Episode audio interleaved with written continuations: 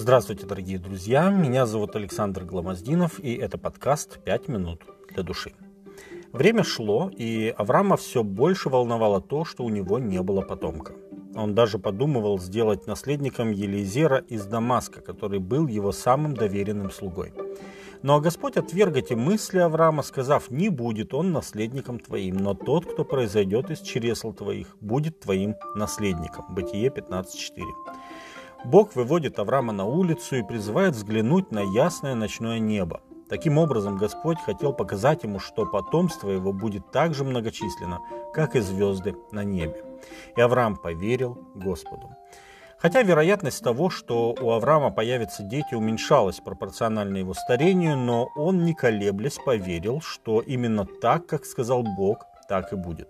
Еврейское слово «аман», переведенное как «поверил», происходит от того же корня, что и слово «аминь», которым мы подчеркиваем наше желание, чтобы Бог услышал и исполнил наши молитвы. Затем Господь вновь обращается к Аврааму и в третий раз заверяет его в том, что вся ханаанская земля будет принадлежать ему. Бытие 15.7. Но в течение времени пребывания Авраама в Ханаане его положение никак не изменилось. Он также оставался бездетным кочевником. И хотя он принимал Божьи обетования, в его голове возникали вопросы. И в тот день он задал их Богу. Как это будет? Как мне узнать, что я буду владеть землей? Бытие 15.8. Вопрос Авраама был не признаком неверия или сомнения, он просто всем сердцем стремился увидеть исполнение Божьего обещания.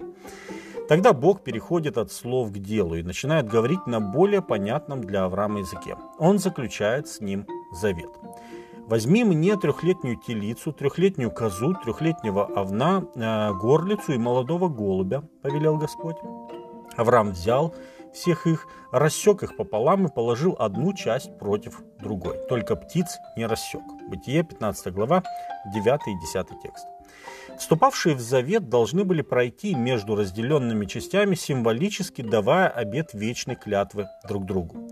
Жизни животных таким образом были как бы залогом жизни тех, кто участвовал в завете. Эта практика сохранялась в течение многих столетий, поскольку и через 15 веков мы находим в Библии ее описание, когда Господь обещает воздать тем, кто нарушал его завет – он говорит, отдам приступавших завет мой и не устоявших в словах завета, который они заключили пред лицом моим, рассекши тельца надвое и пройдя меж рассеченными частями его. Князей иудейских, князей иерусалимских, евнухов и священников и весь народ земли, проходивший между рассеченными частями тельца. Иеремия, 34 глава, 18-19 текст. Авраам ожидал Господа у рассеченных животных и отгонял стервятников, но в течение дня так и не было никакого признака, что Бог пришел.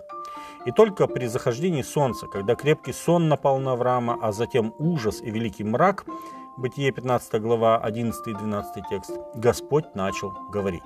Он открыл Аврааму тяжелую правду. Он не овладеет Ханааном. Более того, и его дети будут пришельцами в земле не своей. Должно было пройти четыре столетия, прежде чем Господь освободит Ханаан от населявших его народов и поселит там евреев, так как мера беззакония Амареев еще не наполнилась. Затем Господь прошел меж рассеченных животных в дыме и пламени и заключил Господь завет с Авраамом. Бытие 15 глава, 18 текст. У этого завета, помимо прямого значения обетования земли и потомства, было также и мессианское значение. Дословный перевод выражения «заключил Господь завет с Авраамом» звучит как «рассек Господь завет с Авраамом». Слово «карат», переведенное как «заключить», переводится как «разрезать» или «рассечь». Так вот, когда Гавриил объясняет видение Даниилу, говоря о грядущем Мессии, Даниила 9.26, он говорит «будет предан смерти». Это в русском переводе Христос.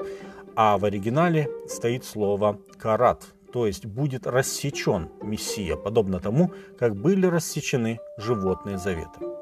Дорогие друзья, Иисус Христос, Агнец Божий, который берет на себя грех мира, умер на кресте как свидетель завета, заключенного в тот день.